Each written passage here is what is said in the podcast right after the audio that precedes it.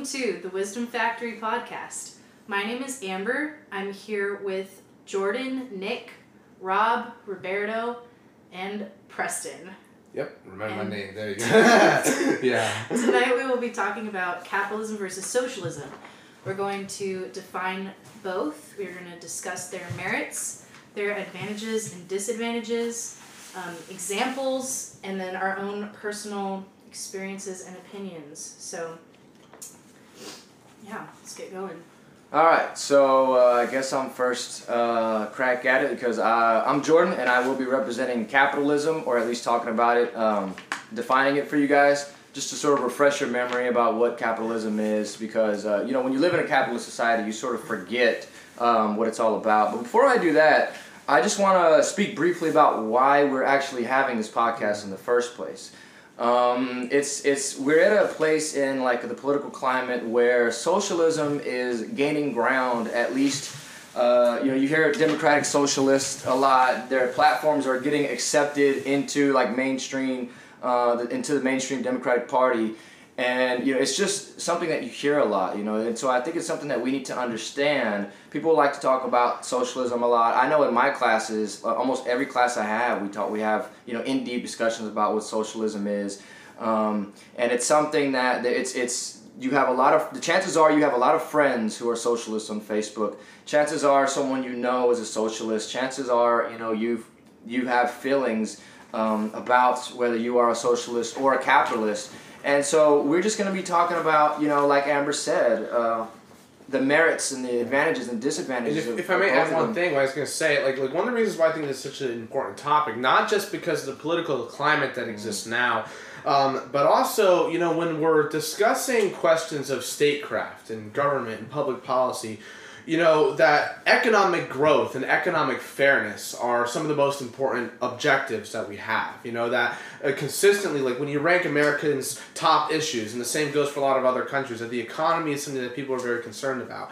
And that what it is, is that capitalism and socialism are alternative ways of distributing resources. And you know, it's in our interest to have the most economic growth. It's in our interest to distribute resources in the way that's most fair.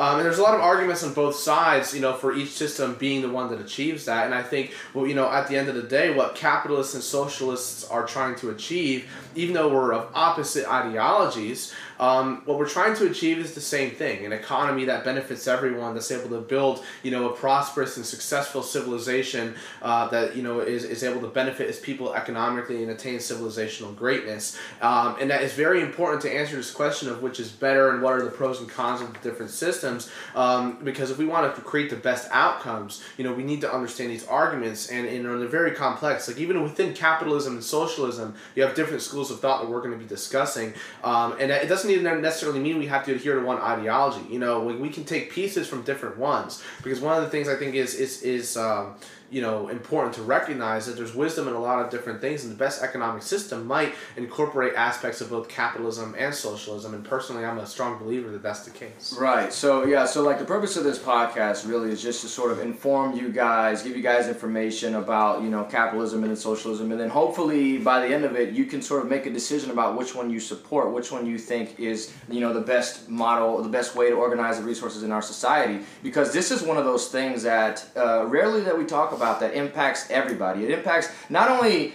um, us, it impacts the entire world. You know, depending on like they're like government alliances are oftentimes based on a capitalist model or a socialist system. So because this is such a significant issue, because it's something that, you know, because it's something that is just ubiquitous, I think it's important for us to, to, to take it right right now and to take the challenge about uh, looking at capitalism versus socialism. So the first thing I want to do is just explain a little bit about what capitalism is. And, um, you know, I mean, we've all learned that it's basically uh, when goods and services are based on supply and demand, and when you have a general free market that um, ideally is without government restriction. That's the purest form of capitalism, but rarely do we see that. You'll hear uh, the word laissez-faire uh, capitalism, and that's when you know you sort of let the market run free. You let the invisible hand um, sort of distribute the resources.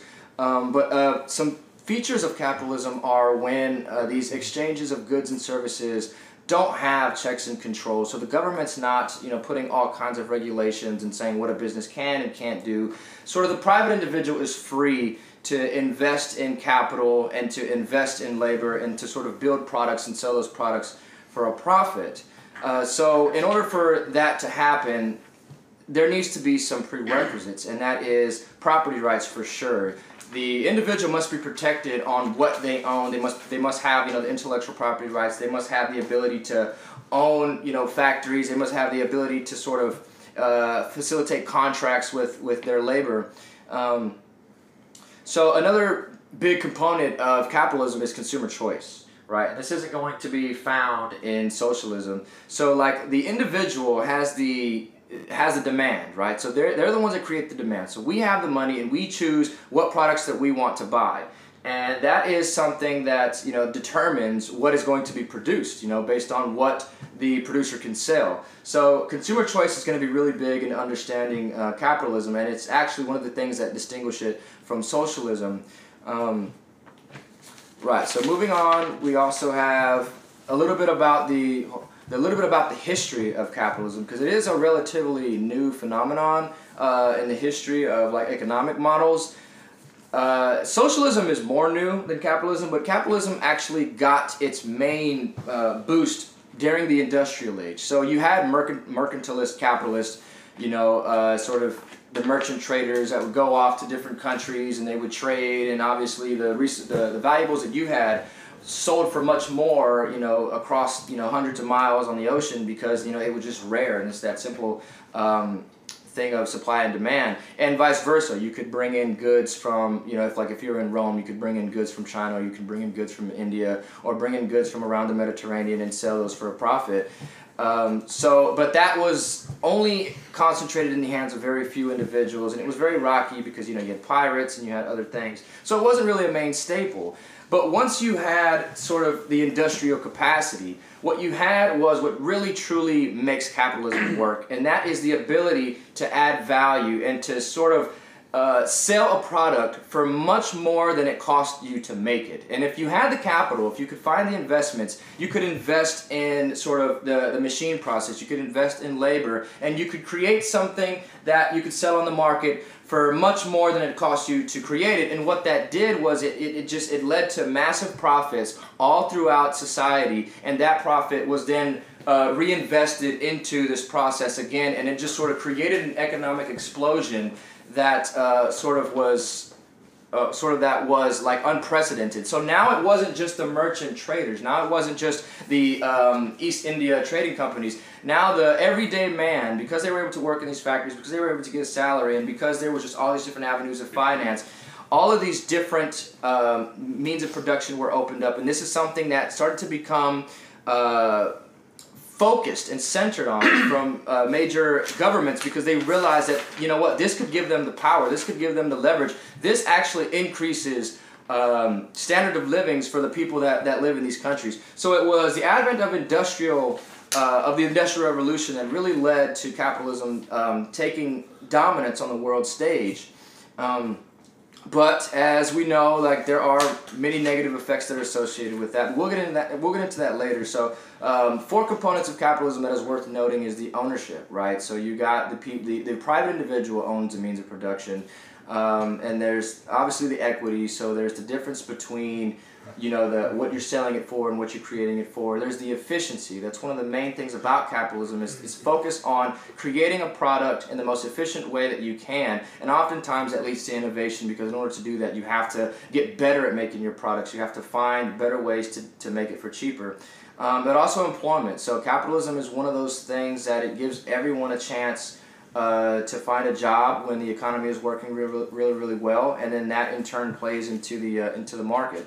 So uh, the last thing that I want to talk about capitalism before we move on to sort of socialism is an important aspect of capitalism, and that is when the government gets involved, because that uh, can either make or break capitalism. What we have today is something called crony capitalism, and that is where the business interests and the corporations can sort of lobby um, the government or a government to sort of create laws that create monopolies or that don't properly regulate and sort of create winners and losers and create inequality. Um, but that's not a feature of capitalism. That is a feature of the government's relationship with capitalism. And that's something that we'll talk about later. But all of those components sort of set the baseline for what capitalism is. And obviously, you know, we, we have an hour. So if you really wanted to learn about what capitalism is, there's so many different resources you can get to, to do that. But I'm going to go ahead and pass it on to Preston, and he's going to talk about socialism. Yeah. So one thing that's interesting about talking about socialism is that it's part of that same line of progression as capitalism. and In a lot of ways, it's actually a backlash against capitalism. You know, as as somebody who believes in free markets myself, it's very easy to talk about all the great things that capitalism has brought.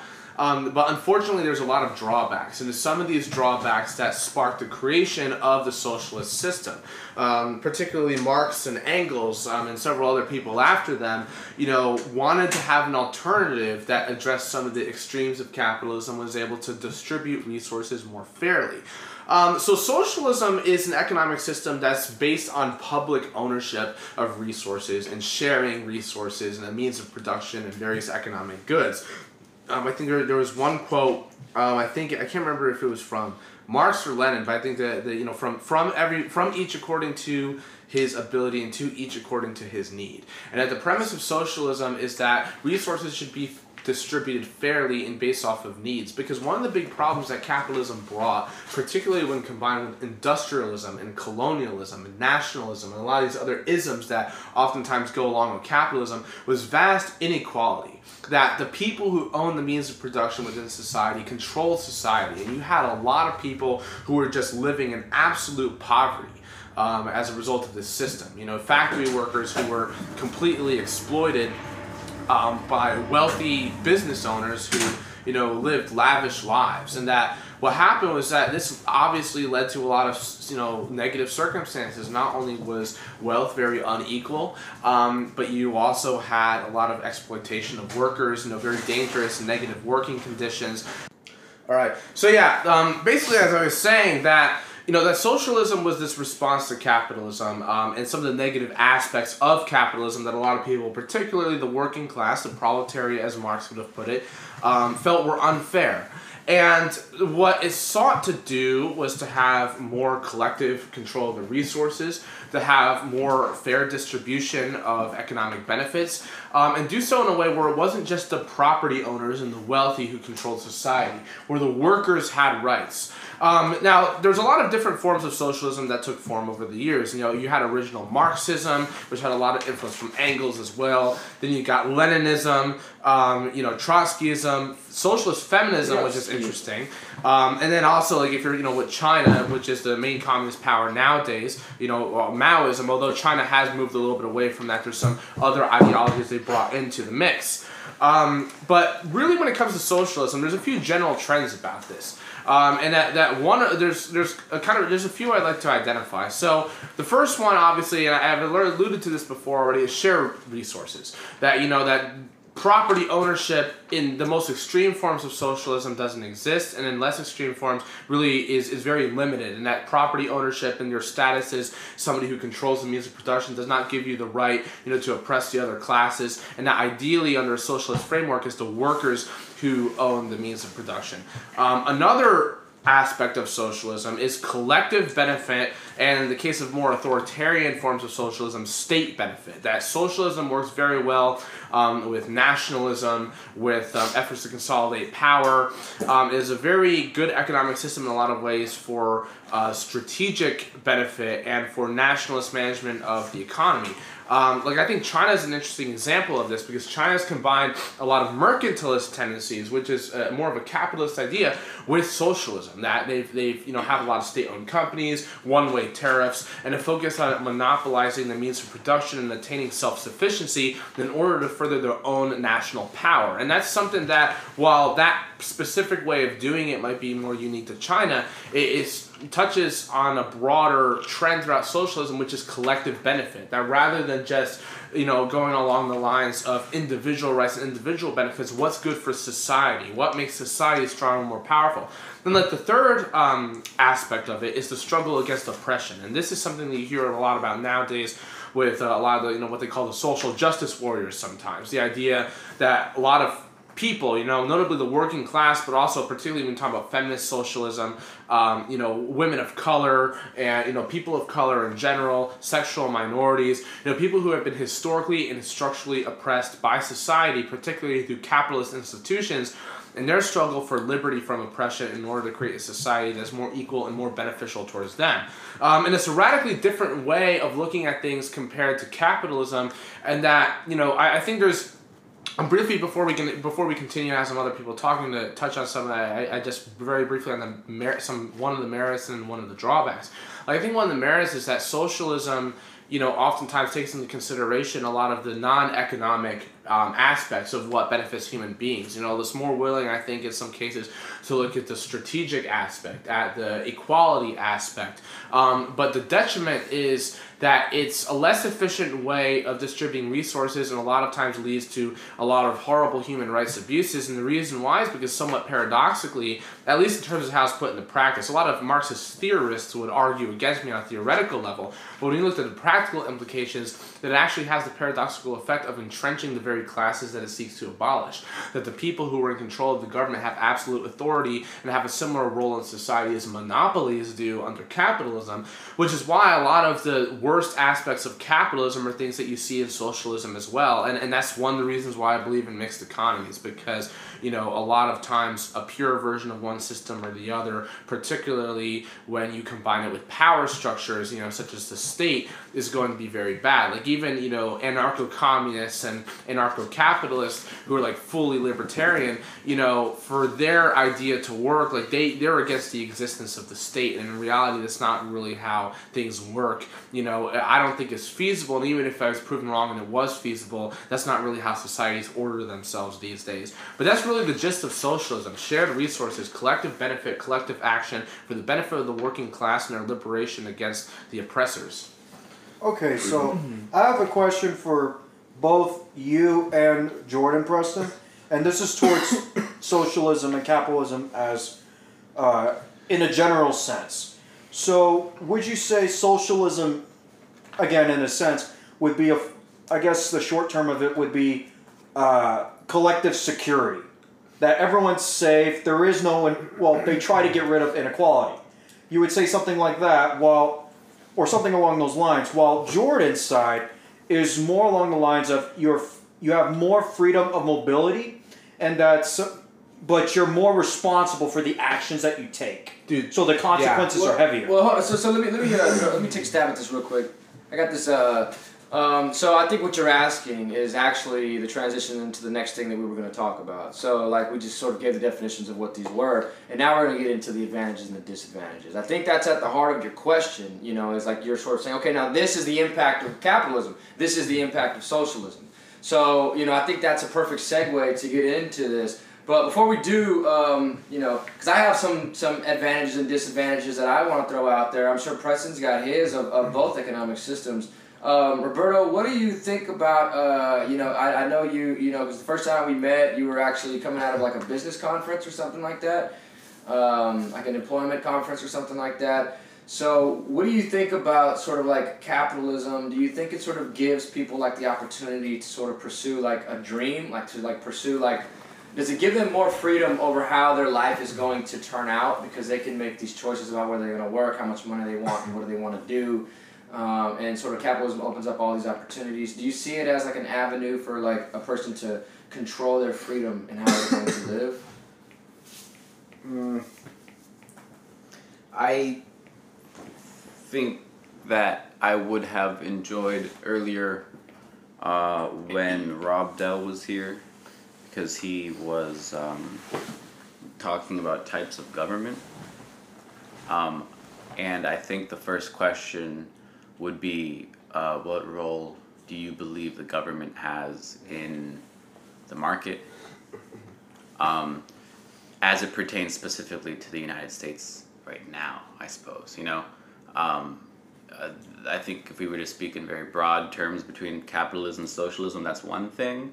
But if we're to talk like today in 2019, you know, April 3rd, you know, how does it affect our lives right now? I would think that first question you have to ask is what role do you think government plays in your life?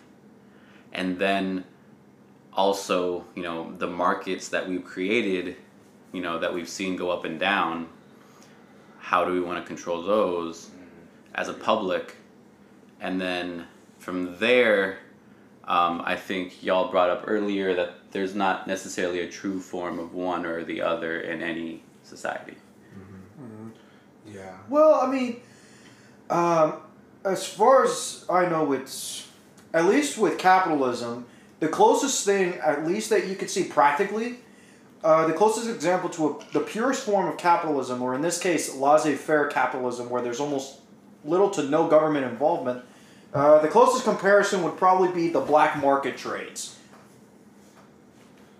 Yeah, I, I definitely can agree with that because what I, I to sort of expand upon that because I know the black market sort of has a negative connotation towards it because of well, you know there's a lot of things that are done on the black market that not only are illegal but in some cases particularly with, with human trafficking are, are just completely immoral by any mm-hmm. standard regardless of what the law may say. Basically, But anything's. I think I think it's valid in the sense of you know in terms of analyzing the benefits, the harms, the patterns, the way the economy works. That the black market is what the economy looks like when the market is able to decide everything and the government does not intervene whatsoever. Because that's by definition what it is. If you're selling mm-hmm. something illegally, it's outside the government. You know that if you're within the legal market, that you're paying taxes and you're not selling goods that are prohibited, and you know you're following all the laws. The black market is a market that exists independent from the state, independent from the government. And I was actually talking about this. I think it's, it's interesting because it's a double-edged sword, and I I think the black market provides a good lens through which to analyze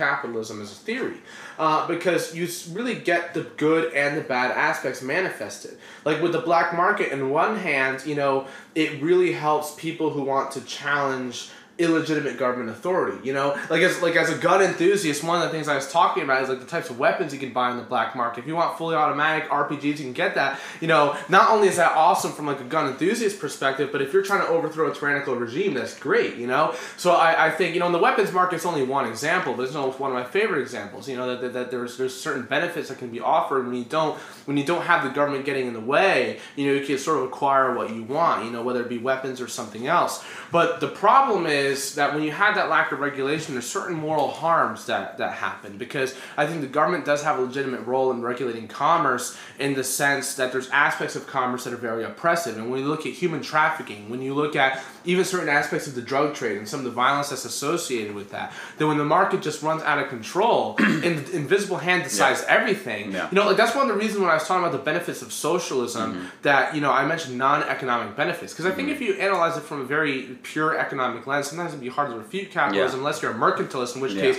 China's the strongest economy in the re- in the world. um, but what it is is that hu- human relationships are more com- complicated than just buying and selling stuff, and that we have rights aside from just property. So- you know, we have the right to life, we have the right to freedom, and that owning another human Yeah. being, buying you know body parts and organs, like uh-huh. there's a lot of nasty and Yeah. gnarly things that happen in the black market, and I think Okay. that it, it's similar to how the black market demonstrates some of the extreme goods of the free market, also demonstrates some of the extreme bads. Yeah. You know, some of the harms I that can come when you have no government mm. intervention. I mean, maybe to both y'all, because I think you brought up black markets and you followed up a little bit. But to respond to the idea of black markets, I would say um, that integrity is a um, prerequisite and would hopefully be, um, you know, a part of uh, someone who is free. You know, um, I think if we're talking about freedom or free markets, you know, you would hope that somebody has the integrity 1st mm-hmm. and at that point you would you would go forward under that assumption. I mean, I'm not I'm not denying that there are people out there without that, Yeah. but I think within the context of this discussion, it would be easiest if we were to focus on, or I mean, at least I would hope that the example would be one in which people haven't. I sort of have a compromise for you that I think it would be good hold on for a because second, let me because I haven't I've yet to, to speak on this black market thing. So if I can, I just want to sort of give some thoughts about what everybody said.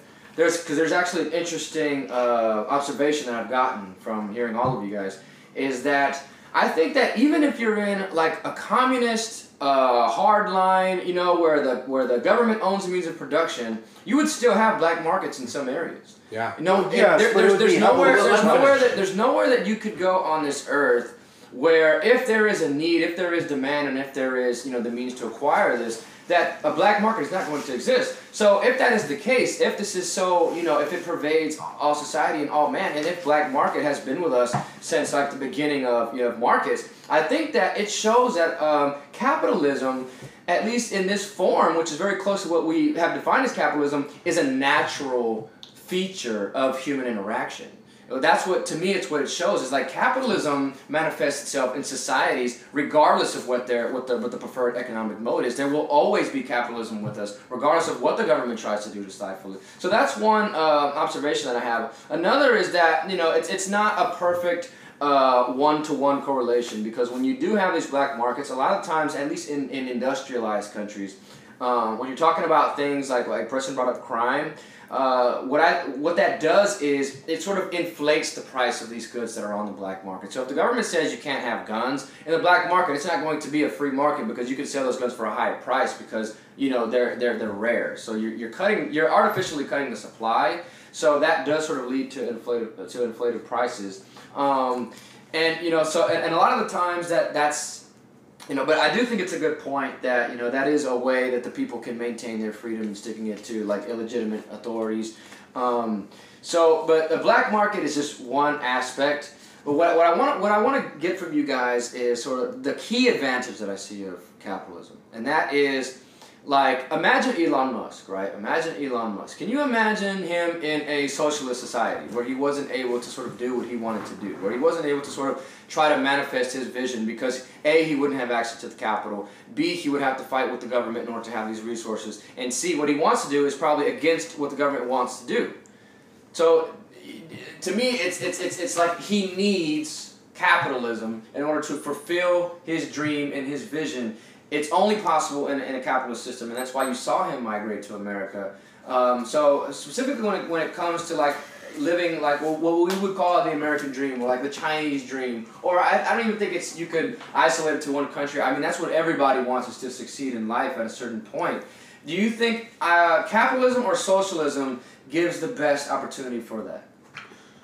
Well, I would I would definitely say on on balance, um, it would definitely be capitalism for a lot of the similar reasons that you mentioned. Because I, I think you know there's in terms of people's ability to succeed, I think both systems offer a lot of benefits and drawbacks. But what really distinguishes capitalism, I think, is social mobility. That what it is is that when you're able to buy and sell goods as you please, when you're able to innovate, when you're able to own intellectual property, it allows people to move up in society. You know, that yes, you do have sometimes a ruling class, people who get their wealth through hered- hereditary means, but you also have self-made. You know, like some of the richest men in history, some of the richest men today started off in just Right. regular families. Um, you know, and you look at you look at people like you know. Uh, like we were talking about the Ro- Rockefeller and Carnegie, you know, you look at Steve Jobs, you look at Elon Musk. That what happens is that when you have a free market, and when people are able to compete for resources in a fair and open manner where there's not these restrictions there's not governments and monopolies and stuff that they're you know that, that the market decides prices that the people who work hard the people who have innovative business models the people who have good inventions those are going to be the ones who move up. And that in capitalism you're able to have somebody start very poor and end up becoming filthy filthy rich you know unimaginably rich you know in in socialist countries i mean it's a lot more difficult for that to happen because you have these constraints, you know, that if you get resources, oh, you have to share it with others, or oh, only the government is able to control means of production. You know, I think it's especially true in authoritarian socialism. Like, I think, you know, when you're talking about more democratic forms of socialism, perhaps you can make a counter argument that, you know, society as a whole could achieve more. But when you're talking about like authoritarian forms of socialism, that even if the same benefits are achieved, you know, I, I think I think China, as I've mentioned before, I think is a good example of how you know communism, socialism can can be on a macro scale the the one of the best economic systems. You know, but when you look at it on an individual perspective, in terms of if you have a person who is economically disadvantaged, but they want to move up in society, and they have a great idea that might allow them to do that, capitalism is much better at facilitating that transition. Socialism has a tendency to hold people down. Yeah, and I would say, uh, just to tack on to that, that it's not only about these rich tycoons becoming rich. That's not the point of capitalism. That's not how society benefits uh, from the economic system that is capitalism. Uh, I can give one good concrete example of, of what I'm talking about here. So, because you have capitalism, you have a drive to become more efficient. What that means is that you're like we've all taken some basic economic classes. The first thing that they teach you is the best way to achieve economic growth is through innovation in technology. If you can change the technology, you're going to uh, vastly increase your return on profit because you can be a lot more efficient. and a lot of times that these innovations um, serve multi dual use purposes throughout the uh, you know throughout the um, the rest of society. One example of, of where technology became really, really uh, profound and, and how it pervaded society was was with Apple. And in 2008, you know, in order to acquire some profit, you know, they had to a create the iPhone and b make it at a, at a, at a sustainable price where they can operate at profit. And this phone has revolutionized the way that we communicate. This phone has revolutionized the internet industry. It's created the app industry, which I think is like almost a trillion dollars now. It you know now like I think of all like it's spawned an entire you know corporations like Samsung came out of this. All the uh, you know Huawei, all of these different uh, smartphone companies that copied Apple. Does you guys remember what phones were like before the iPhone, right? Yeah. It, Yep. it Oh, was- I, I it had was- I had one of the the older ones before Yeah. I got a smartphone. Like yeah. It was night and day. You remember trying to get on the internet on these devices? Like it was a joke, you know. And now everything is touchscreen. So you think of the uh, the great leap forward in progress that man has achieved off the back of that one invention, right? And they created that invention off of this profit motive. They created this invention because they, you know, had more efficiency uh, with their iPod models, and they were able to reinvest those profits into this project. So you see in capitalism, uh, because entrepreneurs are able to carry out their dream, at the end of that dream is usually products that uh, transform society through progress. And so I think that's an important aspect that we can't overlook. You know, that, that's one of the advantages that capitalism has. I don't see that happening in a, in a socialist society. Now, to be fair, there is one area where uh, socialism actually could outperform capitalism. And uh, personally, I'm a capitalist, but you know, I believe in you know giving giving socialism its due. And I mean, feel free to disagree, you guys, but I think that because socialist countries are more centrally planned, and I think because the government has more control over the resources in these places, that when it comes to national initiatives, like in the Soviet Union, they were actually able to have better, uh, you know, space technology than we were, better missile technology. Um, there were certain aspects of their industry that they had outperformed us with. You know, their their aerospace, their rockets. A lot of these things were better than uh, the the Western countries because they were able to focus the talents of the, the best brains of their countries not to make profit, but to serve a national interest. In a capitalist country, the disadvantage that we have is that your best mind that graduates from these really prestigious universities, they're going to want to make money. And so they're going to work with, you know, Apple or they're going to work with, you know, some other tech company making consumer products. And so sometimes you can see that it, it doesn't lead to progress. It just leads to like, you know, unnecessary shit that we don't need, like, you know, uh, more high def TVs you know versus if we actually use these brains to concentrate on things that humanity really really needed like uh, solving all the you know diseases that we have and stuff like that so i think the focus of the top tier talent in your country um, is a little bit more uh, could be a little bit more directed toward things that are going to benefit humanity as a whole in an organized socialist uh, sort of planned um, civilization than a capitalist where these brains are just going to simply go to wherever the profit is, and a lot of times that's not, you know. And another thing to, to build off of that, I think that in terms, because one of the things that really sets capitalism apart and makes it so effective is competition. But one thing um, that I've observed is that it seems like globalization is really moving us towards an environment that's better suited to socialist models. And here's why. And, and you bring this up with the Soviet Union, and I think that's a good example. National competition. The problem is that when you're talking about domestic markets, that uh, you know that, that that there can be stagnation under socialist systems because you know without that competition, without that drive, you know things become inefficient. The state gets in the way of everything. But what we have now is not only strategic competition, but strategic competition must become more and more economic in nature.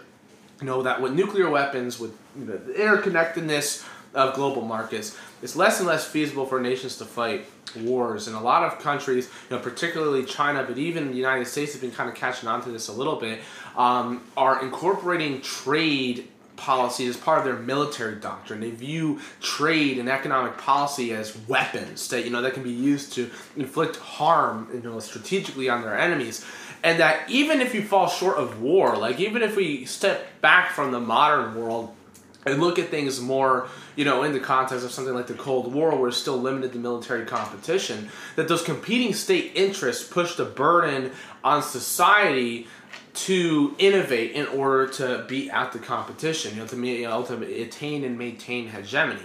Um, and it, it, and, the, and here's the thing. Now, that's not exclusive necessarily to socialism. That can happen with capitalism too. But here's the issue: with capitalism, these countries are going to be fragmented within. They're going to compete. They're going to be basically be competing with themselves, um, strategically speaking, because of all these competing private interests within them. Whereas when you have a socialist country where all the resources are channeled, you know you can accomplish so much more with collective efforts than you can just one company or one person working on something. Like, what private company has created infrastructure projects on the scale that the United States government did uh, during FDR's presidency? Nobody. You know, whatever the libertarians may say, okay, Pizza Hut built one road according to some questionably credible article that I saw on Facebook. That's it. I mean, you know, in terms of these grand infrastructure projects, governments have it. And you look at China's state-owned companies, like one of the reasons why they've been able to not only successfully copy almost everything America makes, but outpace us in a lot of areas, particularly with AI technology, they have the collective resources of a superpower to put towards one goal. And that in the past it was checked by the fact that their society was inherently prone to inefficiency, and that could be said for any sort of socialist country.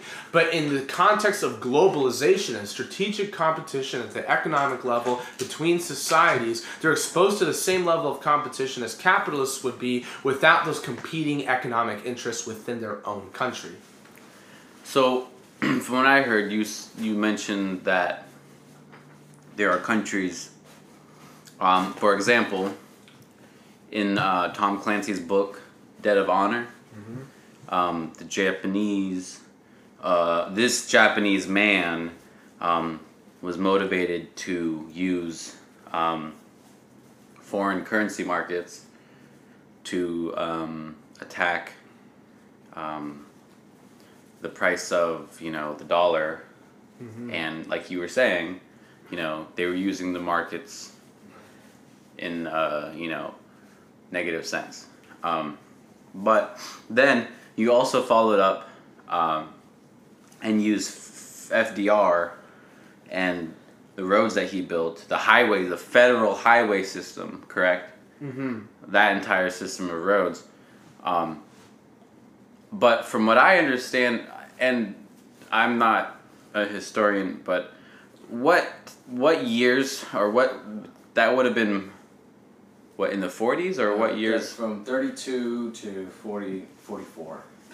And remember, China is a modern example too. This isn't limited to. well the hold United on States. so yes, so the the years in which FDR was accomplishing this program 32 to 44. 32 to 44 okay so um, World War 1 ended what 40 in 19 right 19 1918. and then when was uh, World War 2 was like 20 uh, from like 38 to 45. 38 to 45 so FDR was during 30 due to 32 Yeah, he, he died, yeah, from 32 to 44. So this was He died- after- he died in 44, and then Truman had to finish the war. so this is after World War 1 and before World War 2 Yeah, From what I under- after, from what I World War One, Yeah. and then it sort of it starts before World War Yeah. Two, but it, it goes through World Yeah, War to, to complete my point, the reason I bring it up is because you mentioned that people are using economic forces as in a military sense, Mm-hmm. you know. Um, but from what I understand, FDR during those times when he was, you know, using the government to cr- create this wonderful, you know, system of roads, um, he didn't. Wasn't that also motivated slightly because they had just come out of World War One and they needed like a transportation system for like they were th- considering like mainland attacks and stuff, and the president at that time, federal uh, FDR, you know, was trying to create a system in which people could move quickly. Like, wasn't that a, a root of Not- that? Well, yeah, Not- but not what, what, necessarily- what's let, gonna me, let me go after him, uh, Preston. Let's, let's stay in, in, the, in the order here, um, and I mean you, you can finish everything everything that I leave out right here. But uh, just because actually what he's talking about fits very well into the advantages and disadvantages of capitalism. Um, so it wasn't necessarily that we created these roads because we knew that there was going to be a war. We created these roads because in 32, and, and you have to remember, after World War One, there was no way that we knew that, that another war on this scale was ever going to happen again. We had took a lot of measures to sort of uh, take the, the claws out of Germany, right, to sort of neutralize them and make sure that they wouldn't be a threat. We had a lot of measures to sort of limit the amount of uh, ships that you know the United States and Japan and all this can have. So we took a lot of measures to make sure that World War II was, wasn't going to happen. So we didn't know it was going to happen when the Great Depression hit. The reason why uh, these government programs were created was because FDR was trying to create jobs. He, a lot of people think that he's, especially looking at it now with a modern lens, that he was like a socialist because he was progressive and that he was trying to use the government to sort of redistribute wealth. That's actually uh, very, very false and not true to what he tried to do. What he tried to do was save capitalism from destruction.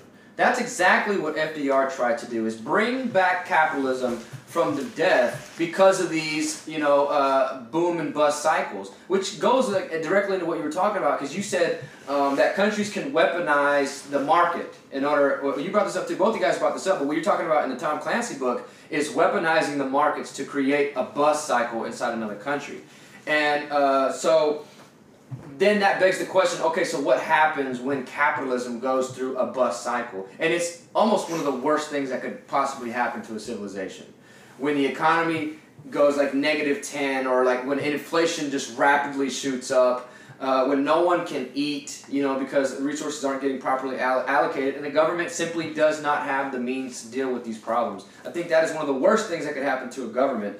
Um, so, uh, like, but in FDR's case, that's exactly what happened, and he had to actually use the government to to try to re-stimulate uh, the economy, and that's and that's pretty much what he did. But that does that, that's a negative aspect of capitalism is these bust cycles, and that's going to happen. There's no way to solve for that. You know, uh, if you're going to go with a capitalist system, there's going to be natural bubbles. There's going to be uh, bull markets. It's going to be bear markets. It's, it's just sort of what you have to take. Uh, you have to take with you. Um, but that being said, you do get the booms. You do get the booms, and what you see with uh, after World War II, you saw the largest economic expansion in the history of man, where the, the great economic conditions of this boom cycle uh, sort of allowed more people to come out of poverty, allowed more people to enter the middle class, allowed more people to stop uh, hunger and starvation, allowed more people to rise on every basic indicator of quality of life than any other time in the history of man. And that's what capitalism can give you, you know. And, and in the bad times, yes, it can destroy society, but in good times, it does way better than any socialist country could possibly do. That actually ties very well into something I wanted to say because mm-hmm. one of the things that you know both of the things we're talking about have in common, you know, me with, with economic warfare and trade warfare and stuff, and then you talking about the boom and bust cycles, which you know inherently are part of that. Like really, like you, I think you put it very well. That all economic warfare is is when you're intentionally creating the bust cycle. Um, but I think it's worth discussing the pros and cons of capitalism versus socialism and being resistant to those. And there's actually something that Machiavelli talks about in The Prince that is very relevant. Um, so because of globalization, due to some of the things I've already talked about, you know, I think at least in some contexts you can look at trade and economics through, you know, if not a military, at least sort of a militaristic or at the minimum strategic lens.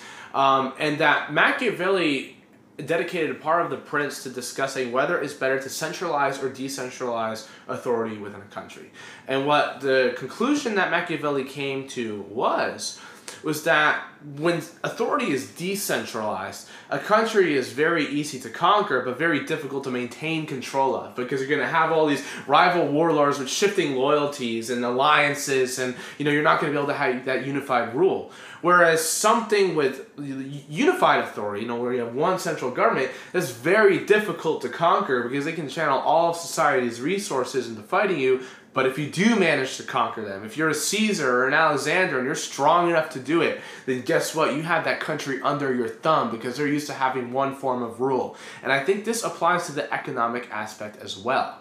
That with capitalism and socialism, what this is when you look at it in the structural level in the context of nation states it's it's who rules the country in an economic sense in socialist countries it's very centralized. You have the government. The resources are managed you know whether it be autocratically or democratically they're managed through some sort of centralized power acting in what is presumed by that country's standards to be the public interest. So imagine you know a parallel could be like having one monarch.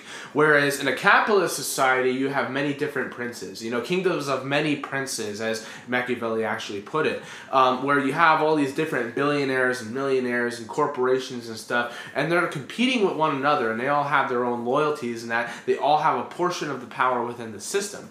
And I think one of the reasons why capitalism always bounces back but why socialism is more resilient oftentimes in the short term and is more compatible with coordinated efforts to try to accomplish collective strategic goals economically um, you know the, the reason for that is because you know capitalism is an inherently unstable system um, which makes it easy to conquer but very difficult to maintain control of. It's very you know difficult for any kind of bust cycle to last a long time because there's always going to be factors shifting around that go against that. New markets will be created. You know, whereas socialism, on the other hand, you know that's something where you know like like China's done with their currency manipulation, like what North Korea's done, you know, in, in maintaining their self sufficiency despite all these sanctions.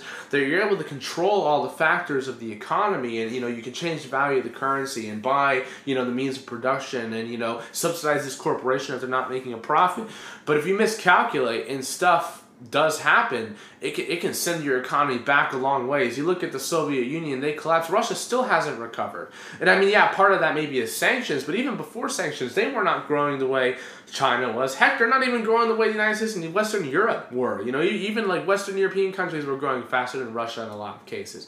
Um, so you know that's something important to keep in mind, and I think that you know they're strong in different ways. And when policymakers are analyzing how can we deal with economic warfare, how can we deal with boom and bust cycles, the dangers are unique. I think with capitalism, the danger is that you're you're going to be destabilized, whereas with socialism, you know you're in a strong position to prevent that. The danger is more of what are you going to do if you're wrong and that you end up failing in your efforts to prevent destabilization. How can you prevent your society from being economically completely destroyed by that? Um, yeah, so I, I definitely these the, the economic system that you have, um, that your government prioritizes or that your your society prioritizes, has geopolitical consequences. I mean, I think that that is that's that's obvious. That's why that's one of the reasons why this is so uh, a, a, such a significant thing for us to talk about. And I don't want to just talk about great power competition, although I think Preston, you really did touch some good light on there. Um, but I would just like to put some more focus on the opposite side of the spectrum. So, what happens when you have ultra capitalist countries that are very successful in innovating, that are very successful in marketing their products, that are very efficient, and that have huge amounts of capital to where it just dwarfs anything that any other country can help to match?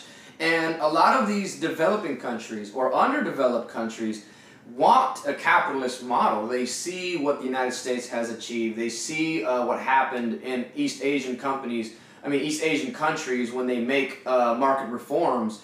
Uh, they see what Western Europe has and sort of the stability in their society and how a lot of that is largely due to the, to the, to the market system. And there are entrepreneurs in Africa or in South America.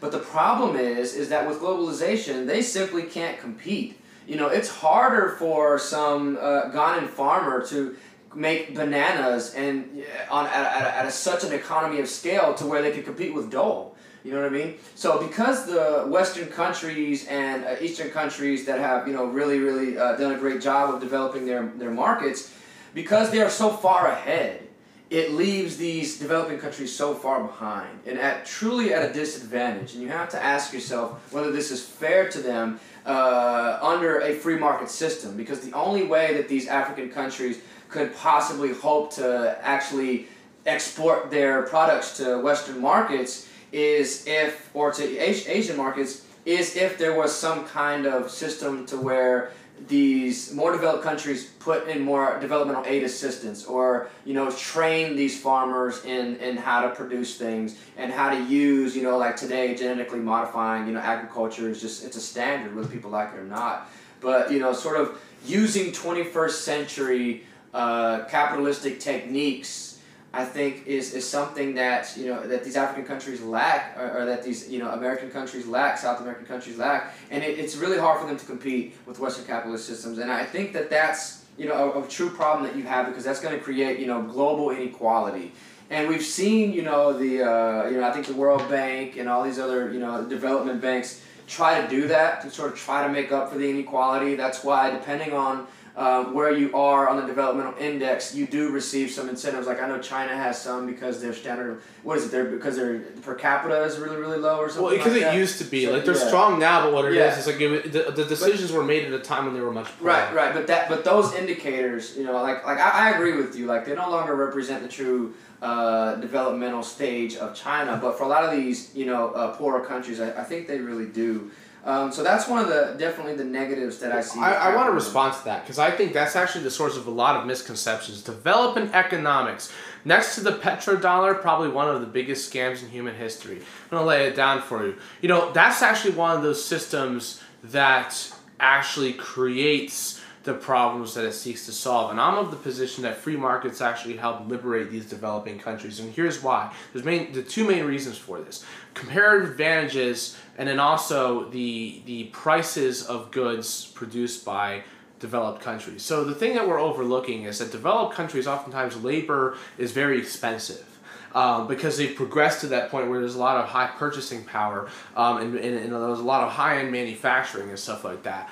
What that does is there's a lot of industries that can't be done there efficiently anymore. You know, certain types of farming, certain types of mining for natural resources, real, real, a lot of things that you know require large amounts of labor and that a free under a free market system that allows not only these countries to export those things in which they specialize in but also because of the advantage that free market no not not free market that developed countries have in technology and being able to produce things that that lowers the price of goods. And what does that mean? They can sell goods at prices that the poorest citizens can afford and what happens when you introduce all these tariff incentives for developing countries what you actually do is increase global inequality and create a corporatist global system. Because here's what happens. It does two things. It increases the prices of goods for the people living in these developing countries and it decreases the global average labor costs um, at, which is to the detriment of workers but to the benefit of the corporate ruling class.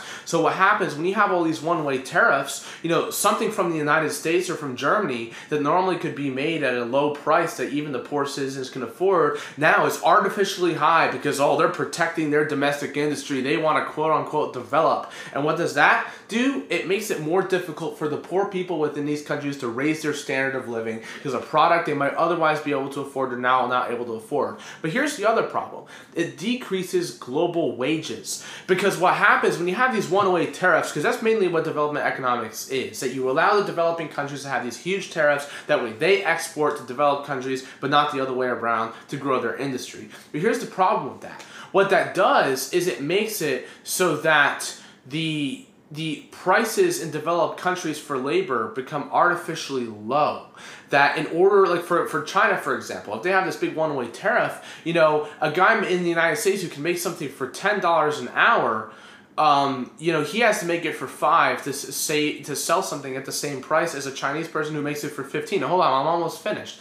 And what that does is that it decreases global labor prices not only in developed countries because what can happen is that in some instances that the high prices of labor in developed countries or what are going to cause companies to decide to hire in some of these other places and create job opportunities for them. But what they're able to do by lowering those wages, then that keeps you know that that upper end of where wages can go a lot lower, um, and on aggregate it increases inequality, and that's the problem that we've been seeing in both developing and um, developed countries, and, you know, and why global inequality has increased. Like there's at a, at a certain point you have to ask yourself if all these development economics measures and this social justice Marxist, you know, rhetoric about you know allowing developing countries to have mercantilism, if that's effective, why is global inequality so much higher than it's ever been? Why do the wealthiest what one percent own fifty percent of the wealth when that's never been the case before? The system's not working. Development economics is a scam that corporations and authoritarian governments use to consolidate their power, and the free market is the key to lifting people out of poverty because it allows people in developing countries to specialize in labor-intensive industries that they can do much more efficiently than developed countries can,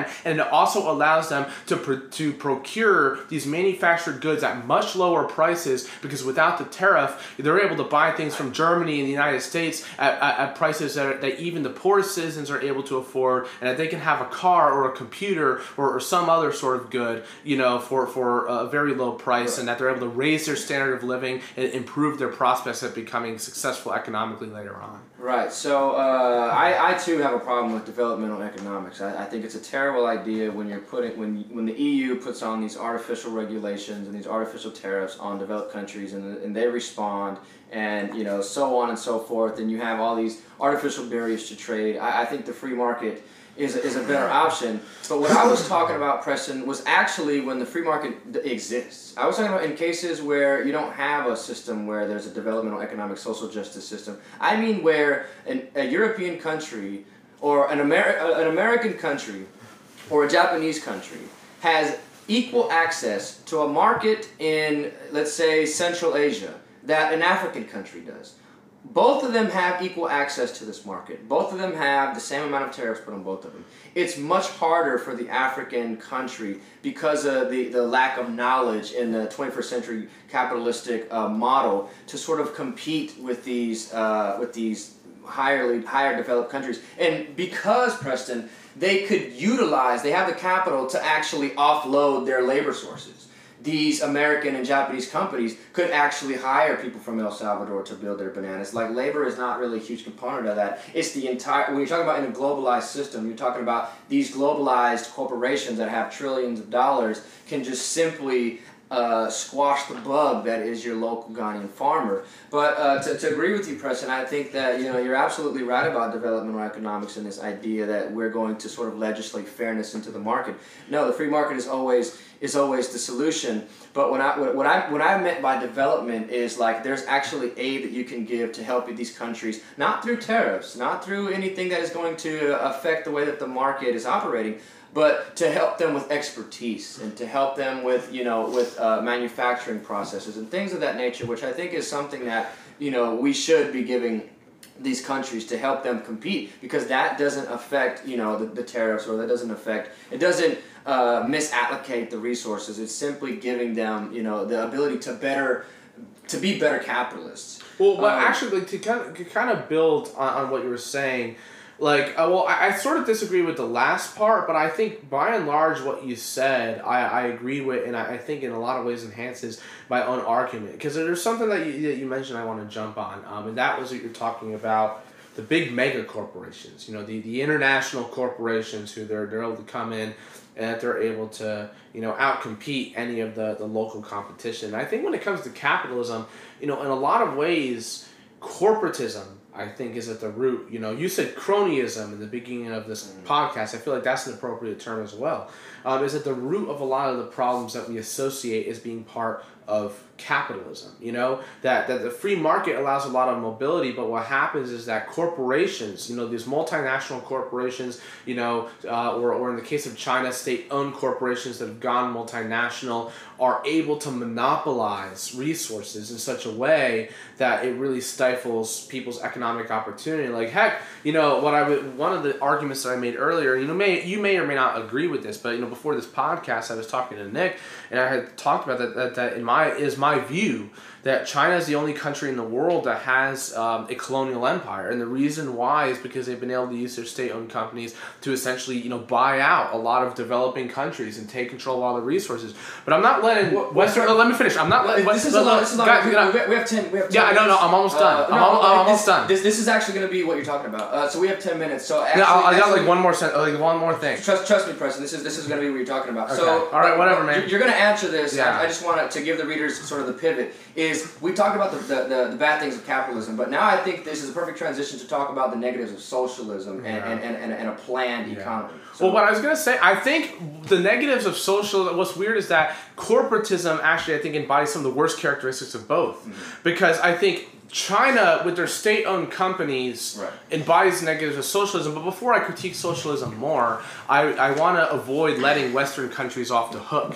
Um, you know that this, uh, you know, I know I criticize China a lot, but you know who I'm more upset with than China is the United States government because we've enabled this problem. United States foreign policy has been the greatest humanitarian catastrophe in the history of mankind. Wait, are you talking about that we- I'm, I'm getting back to that. I'm getting back to that. We've And uh, I think our and I think our support of China is part of that. But what it is is that United States multinationals do the same thing, you know, and that I think corporations are sort of weird in the sense that they operate in this strange space, you know, where on one hand they exist within the free market, but on the other hand they stifle the free market. But to go back to socialism, that I think, you know, when you look at it in this global sense, if we, we get more theoretical on our analysis, that that socialism you have that collective power that's overbearing over any kind of you know that is overbearing over any kind of other economic interest that is something that causes you know subjugation to a large extent that when people are free to pursue their own economic ambitions you know including at a national scale if you're talking about a, a developing country that's trying to develop their own internal industry their own you know export markets and that sort of thing ordering the world based on this idea of shared resources and centralization is not something that's good and you know and it, it, it parallels in some ways uh, similar concepts that we talked about earlier domestically. You know, that when the government owns everything or when the public owns everything, you know, that somebody with a great idea might be limited in what they're able to do, and that socialism, in a lot of ways, you know, resembles imperialism, which, you know, it, a lot of times imperialism is critiqued um, as within a capitalist framework. We associate imperialism and capitalism as going hand in hand, but I think increasingly what we've been seeing, what we saw with the Soviet Union before and what we're seeing now with China, is that socialism can be imperialist as well. And in a lot of cases, you know, the corporation and the ability of the corporation to act above the law and to not be loyal to any one country or group of people has a lot to do with it. That you have individuals who are the global citizens they're part of the global ruling class, and if they're not loyal to any one country. If they are, it's because that country's government owns them, and that they're able to basically act with impunity and do what they want. And that if you have people in Vietnam who are trying to make a life for themselves, you buy out everything over there and you take control of it, and whatever opportunity they had at being able to compete at the same level is stripped from them. Right. So, um yeah. So definitely to, to sort of piggyback on that, I think like if we want to talk about socialism and like you said, getting back to like a theoretical framework, it's a very dangerous ideology because it's way more radical than capitalism. You know, you can say what you want that yeah, there's selfish capitalists, but there's no not one country that has a society where there's not selfish people. There's selfish socialists as well.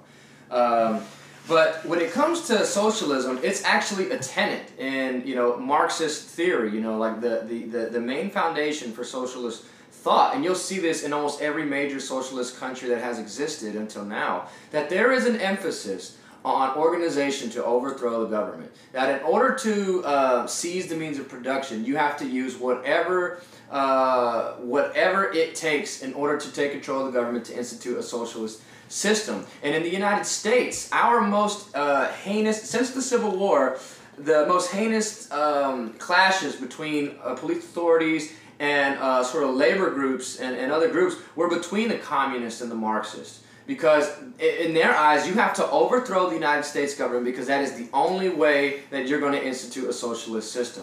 So when you do that, you're, you're, you're sort of, if you, if you are a socialist, it, it makes you more radical. It makes you want to do what they did in the, in the, in the 30s, which is blow people up because that's a way to send a message. I don't think you get that with a capitalist society or uh, in capitalist ideology. It's definitely something that's, that's not preferred.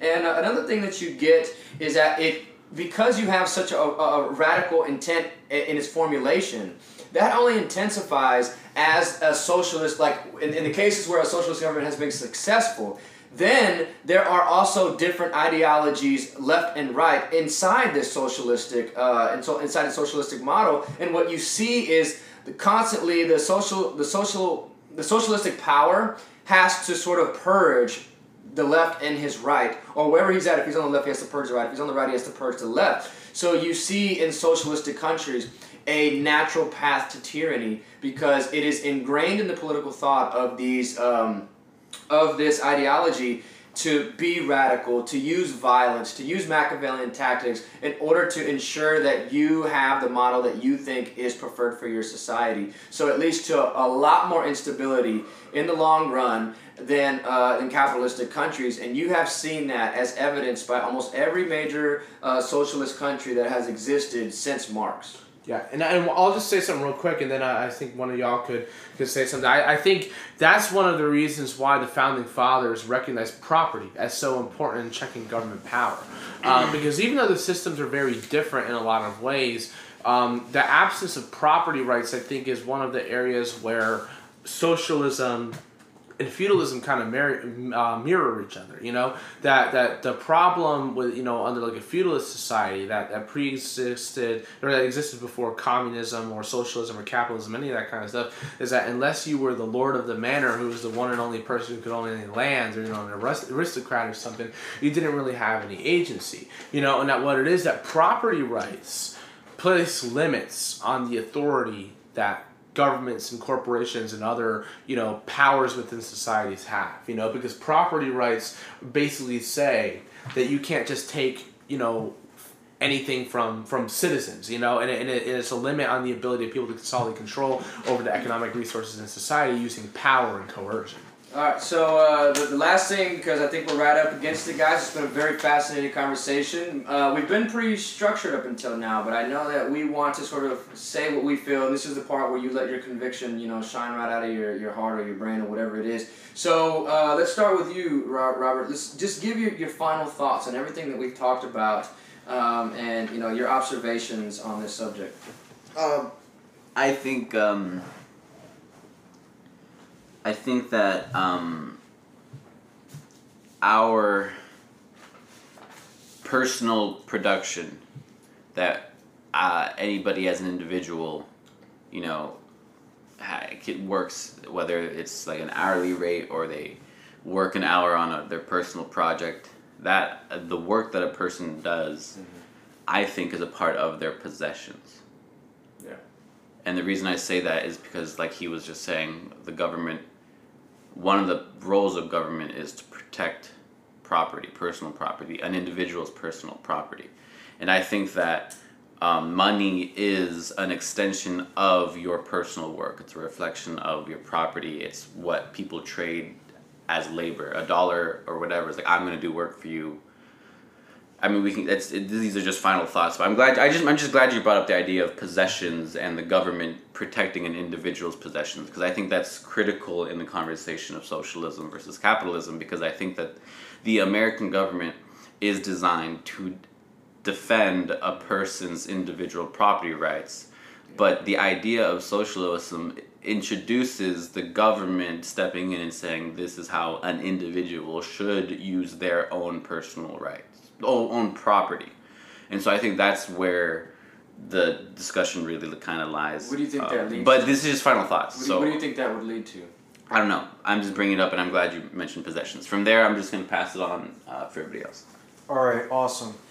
Well, for my final thoughts, um, a while back I wanted to mention this when Jordan, you mentioned, well, you and Preston to an extent, you guys were mentioning about uh, crony capitalism in the United States.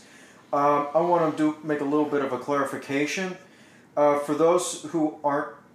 Uh, I would say the better example of what a real crony capitalism type of society would be I would say would be the Russian Federation under Vladimir Putin right now, where it's basically run by a bunch of mob bosses by this point.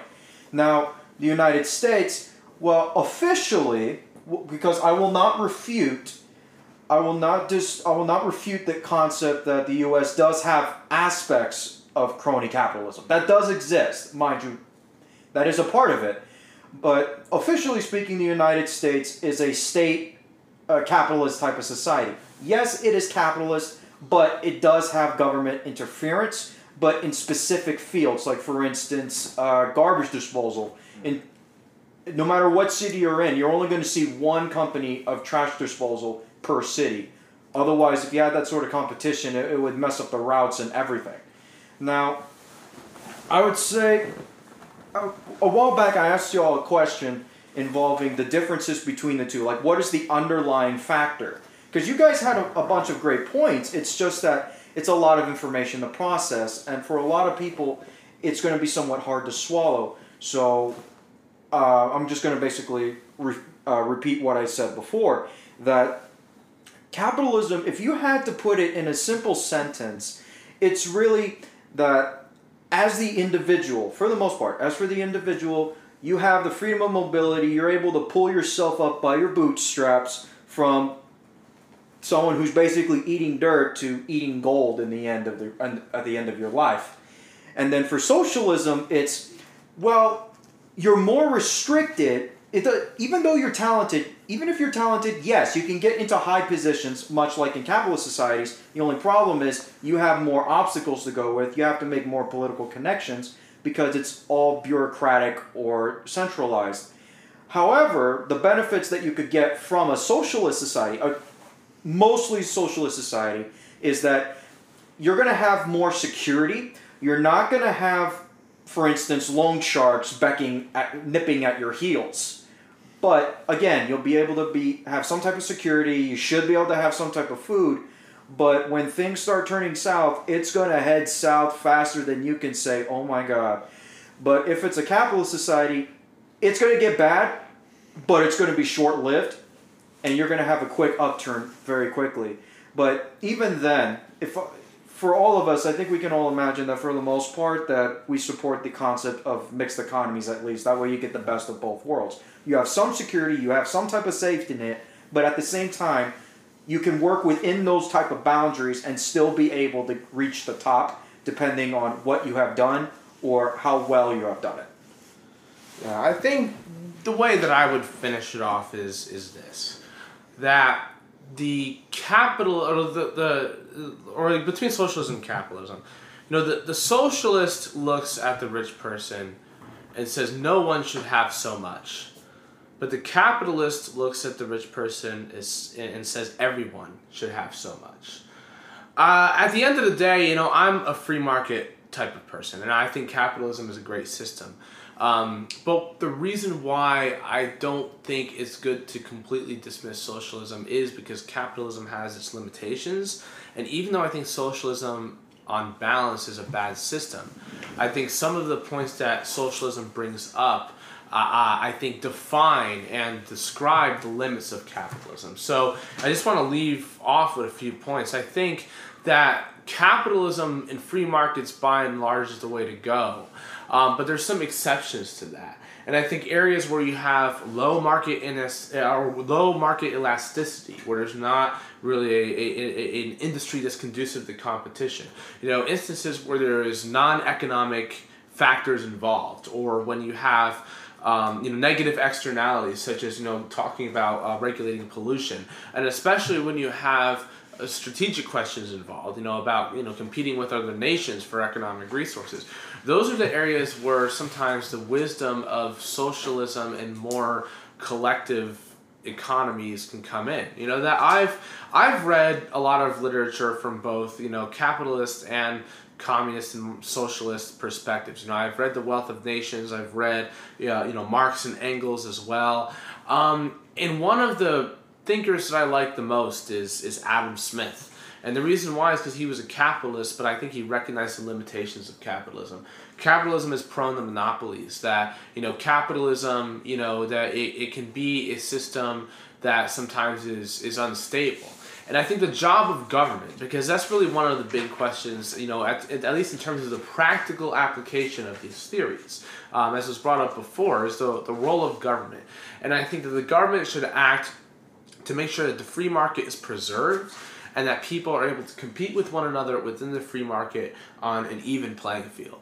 You know, so anti-monopoly measures, you know, protectionist measures against countries who are unwilling to get rid of their own protectionist measures, regulations on pollution and certain, you know, very dangerous products like like cigarettes that cause healthcare problems that have uh, you know that have costs associated with them you know and then you know r- regulations on any kind of industry that you know doesn't have a lot of elasticity and where you know there's not going to be a lot of competition due to things like natural monopolies. I think those are instances where the government needs to step in um, and where a system that resembles what socialists and you know and marxists and communists and leninists and so forth describe um, isn't necessarily such a bad idea. And i think that capitalism has a lot to gain and can moderate some of its extremes and remedy some of its weaknesses by recognizing areas where the free market is not well suited to deal with the problems and embracing socialism in those areas. That being said, society as a whole, I think, should be ordered um, around the ideas of free market because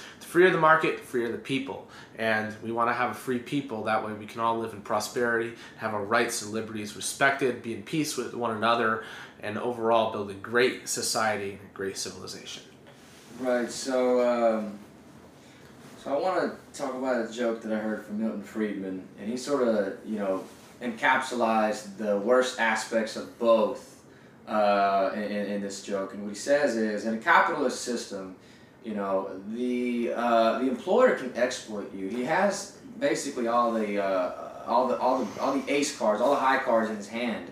You and a lot of times have to sort of if he doesn't want to pay you or if he's going to fire you um, if he doesn't want to give you health care you know throughout the history of the capitalist system then he reserves that right or like a free market system where the government can't intervene to dispense with you as he pleases.